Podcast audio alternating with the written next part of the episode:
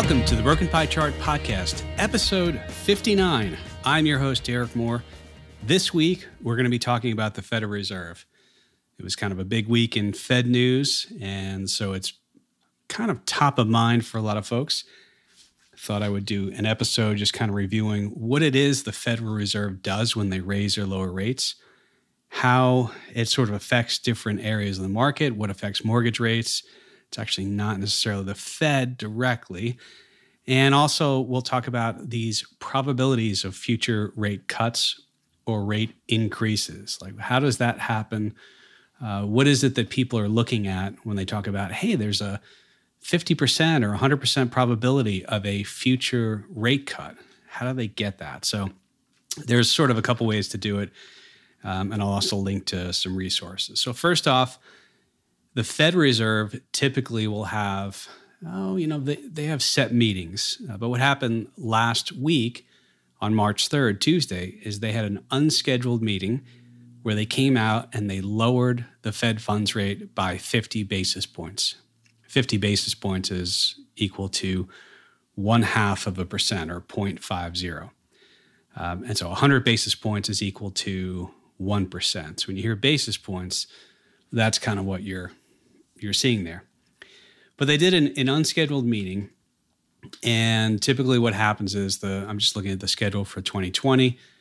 The Federal Reserve met in January. They'll meet March 17th and 18th, and it's normally the second day that they come out with uh, either they did nothing, they, they did something, and uh, it used to be certain meetings would have a press conference and some wouldn't. And people used to say, well, if there's no press conference scheduled, then they probably aren't going to do anything. In fact, it's you know, the Federal Reserve didn't always do press conferences.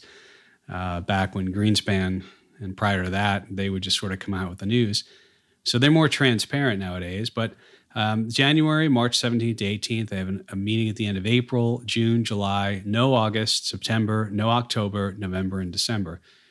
And so what people are always trying to figure out is hey, what do we think the Fed is going to do at these meetings?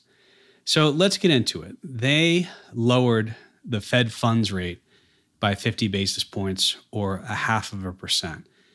And it used to be that the Fed funds rate was a simple rate. It was just a number. So it's 1% or it's 5% or whatever, whatever it is. And now what they've been doing is, and I forget how many years this has been done, might be over the last eight or 10 years or so, but they have sort of a range. And so after the cut, prior to the cut, the range was 150 basis points to 175 basis points. And that would be one and a half percent to one and three quarters percent was the range. And with that 50 point basis cut, they now the new current range is 100 basis points or 1% to 125 basis points or 1.25%. And so what did they do? Okay, well, the Fed funds rate, first of all, that is the rate that banks uh, lend to one another. And typically they might lend, you know, Bank A needs a little bit of uh, money to top off their reserve requirements. Bank B lends it to them. That's the rate that banks lend to one another at. The discount rate or the discount window rate is if the Federal Reserve were to lend money to banks, uh, that's called the discount rate.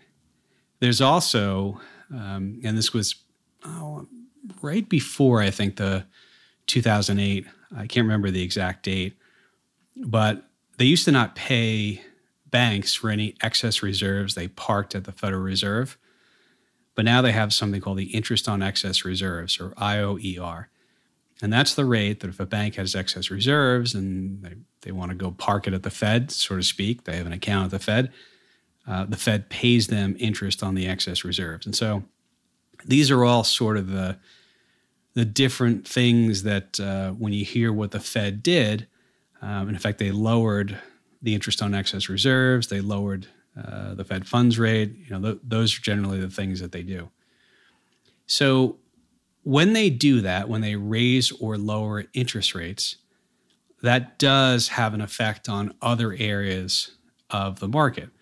So, for example, the prime rate, and the prime rate is generally it's about 300 basis points or three points above the Fed funds rate. And that's the, the prime rate is generally what's uh, what people consider you know banks lend to their best customers. That's like the prime rate. So if you if you Google that, generally the the back of the napkin uh, example is, hey, what what do banks charge their best customers? And it's generally about three percent over the Fed's funds rate. And so there's an example of where you can see that potentially you know loans come down, uh, those types of things. Uh, the Fed can also, by the way, uh, and they didn't this time, and they haven't for quite some time, but they can also change the reserve requirements. Remember, banks are only required to keep a certain percentage of customer deposits on hand. They they lend out. It's called the money multiplier, and they could actually say to banks, "Hey, we need you to keep more." If they want to make money tighter, they increase the reserve requirements. If they wanted to loosen monetary policy and get more cash into the system, so to speak, they would actually lower the reserve requirements. They didn't do that this time, but and, and generally that's not something I can't remember the last time that they they actually changed that. So just thinking about the Fed funds rate, um, and there's actually the New York Fed, and I'll link to a lot of this stuff, uh, but the New York Fed actually publishes something every day. It's called the EFFR, or the effective Fed funds rate hence the EFFR, right? And so it had been about 159 and right around 158, 159. And then after the change, it settled back the first two days after the change at 1.09. So remember that you've got you've got the effective or the target rate, and then you've got the effective Fed funds rate. That's the the rate that's actually there, right? Um, so sometimes it it's more towards the lower end of the range, and sometimes it's towards the higher end of the range. It's kind of beyond the scope of this podcast, but um, but just you an idea, one percent to one and a quarter percent is now the target range, and at least the first two days that they published the effective Fed funds rate, afterwards um, it's 1.09. All right, so the other thing I would say before we talk about the probability aspect of this is a lot of people think, well, you know, the Fed funds gets lower, that means my mortgage rate is lowered as well. Not necessarily, and here's why. Mortgage rates are more generally based upon, you know, the 10-year treasury, or the 30-year treasury. And the Fed funds rate does not necessarily impact a mortgage rate directly. It may impact in a roundabout way what happens to bonds on the further end of the curve but the Federal Reserve really only has direct, immediate, or yeah, direct impact on short the short end of the curve, meaning the shortest duration of bonds. And so typically, you know, when the when the Fed funds rate was a quarter point for close to a decade after the financial crisis, um, you didn't see, you know, one year bonds weren't paying one or two percent. They were pretty much going to be paying what the, the Fed funds rate was. And so the very short end of the curve the Fed definitely controls that, I would say. But the longer end of the curve, that's more uh, more has to do with supply and demand, uh, buyers and sellers. It has to do with uh, the market perception of interest rates and where they're going. And there's also other things like sometimes if you're a large bank and you write a lot of mortgages, if you wanted to hedge uh, a lot of people refinancing their mortgages if rates went down, you might own treasuries to sort of hedge it. It's called convexity hedging beyond the scope of what we're going to talk about today. But um, but just to to be clear, um, and also by the way, we've seen rates for the first time ever on the ten year go below ten percent. Um, they went, I think they bottomed out about 0.75 percent or three quarters of a percent. Of course, most of Europe has been negative for quite some time. We have never had negative rates in the U.S. But the 10 year coming down and the 30 year coming down. The 30 year, I think, was 1.6 or something like that. Um, and that's the lowest the 30 year yield has ever been. Those uh, yields on those bonds um, are sort of related to mortgage rates.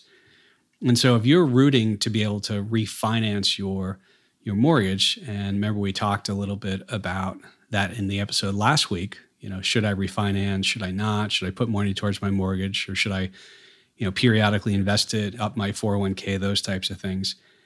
Um, that actually comes into play because uh, lower the the uh, uh, the rate on the 10 year or the 30 year, theoretically, the lower your mortgage. It doesn't go by that directly. Typically, there's a spread between what the mortgage rate is and what the 10 year or the 30 year bond rate is.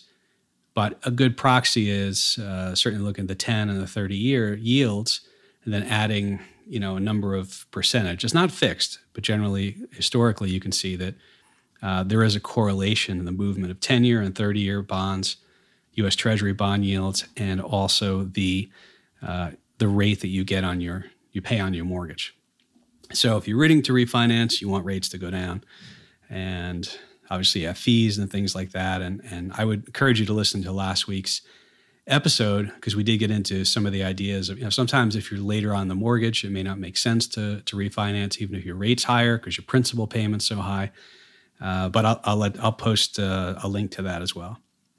Okay, now the whole idea. Let's get into this probability game, and the probabilities. And I'll link to the CME, uh, Chicago Mer- Mercantile Exchange. They trade a lot of futures contracts, uh, all different types.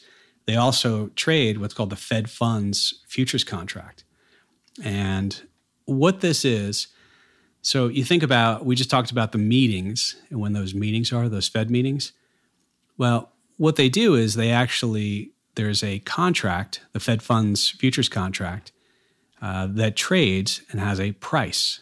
And so to give an example, uh, the mid price, the last trade was 99 0.1225. And you're probably like, I have no idea how that relates to, uh, to probabilities on the Fed funds rate. Well, the nice thing is the CME has the uh, Fed Watch tracker, and they actually post uh, the target rate probabilities, and you can click on the different um, meeting dates, um, and you can kind of see what the Fed funds futures are implying uh, but let me kind of explain it a little bit. The way that you extract uh, a probability, at least this is the way that, that I did it, um, the way that they do it is a little more complicated and probably more correct because you're actually using not necessarily the last price that you get on the Fed funds future, but you might use a weighted average price based upon the different closes, the openings, um, those types of things. Uh, I'll link to it. You can read more about it. But when I gave you that 99 point, 1225, the way that you sort of um, figure out what it's telling you the futures contract is implying is you take 100 minus the price, so 99.1225, and you get 0.8775. So basically, that's implying that the Fed funds rate uh, is about 0.8775. And you might say, wait a second, you just told me the current one is 100 to 125. Uh, that's right. Uh, but these trade, and basically, you know, there's any number of reasons why people would trade these, or um, but one of the ways that you can sort of extrapolate a probability is taking, let's say, uh, the Fed funds, um, the 100 minus whatever the price is of the.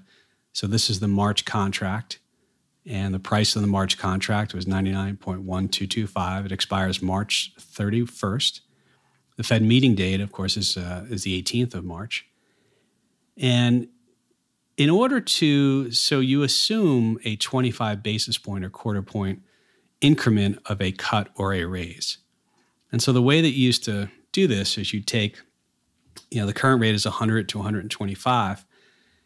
Well, if they were going to cut 25 basis points, the new range would be 0.75 to 1%, right? or 75 basis points to 100 basis points.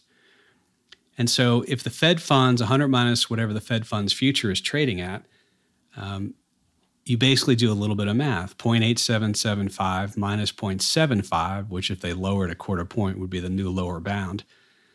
And you get 0.1275, and then you divide that by the size of the rate cut, assumed 0.25. And the back of the napkin says about there's a 51% uh, chance or probability that the Fed will cut another quarter point you know, quarter basis point, 25 basis points or a quarter point, right? It's the same thing.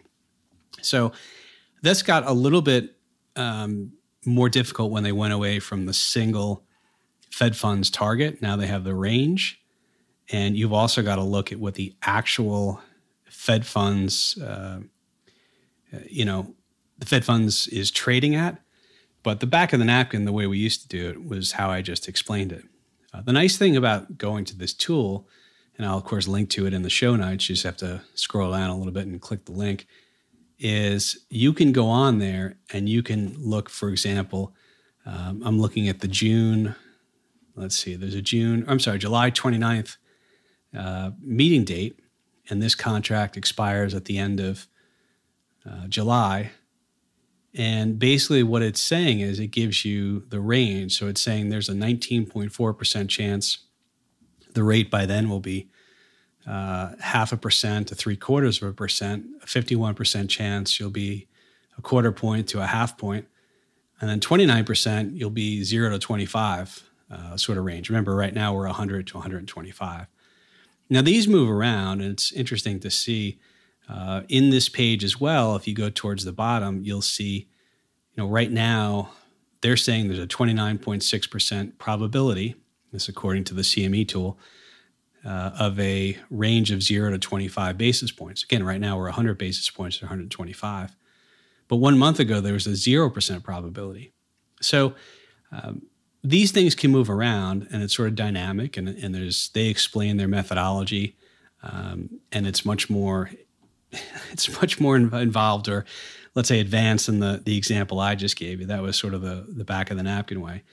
Um, but this is one of the ways that when you see stories about people saying, "Hey, you know, the futures are pricing in uh, X percent probability that the Fed will raise or lower rates at the next meeting," um, this is how they're doing it. They're actually going in and they are looking at the Fed, the effective Fed funds rate. They're looking at over a number of days. They're weighting it based upon the number of days, and then they come up with these probabilities. And so I'll, I'll link to that. Um, the other thing I'll say too, a lot of people say, ask me, hey, you know, when the Fed lowers interest rates, what does that do for the stock market, or what does it do?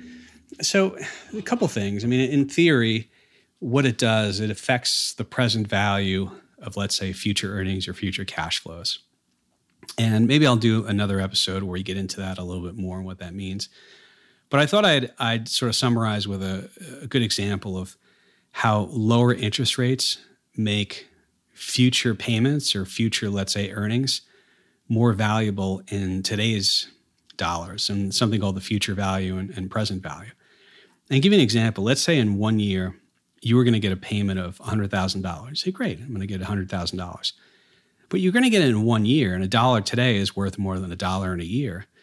Uh, I guess in theory, unless you use a negative discount rate, that's a whole other discussion. I did a an episode on uh, kind of I called it wacky negative interest rates. I'll link to that as well. But if you get a payment of 100,000 a year from now and the current let's say discount rate or the the rate that you could get risk free is 10%, the value discounted that $100,000 payment discounted to today by the 10%, the value is only 90,909. And you might say, wait a second, I thought you just told me you're going to get a $100,000 payment. Well, you are, but you're going to get it in one year and you missed out on the opportunity to get a risk free return of 10%. You're probably saying, well, there is no risk free return of 10%. And there hasn't been, uh, you, would right, you'd be right, since sometime in the 80s. Um, but let's say we take that same $100,000 payment and we say interest rates are 1% risk free that you could get. And now we discount that $100,000 not by 10%, uh, but the pre- we discount it down from the future value to the present value using 1%. Well, now instead of being worth 90,909, the payment of 100,000 in one year discounted at 1% is $99,009.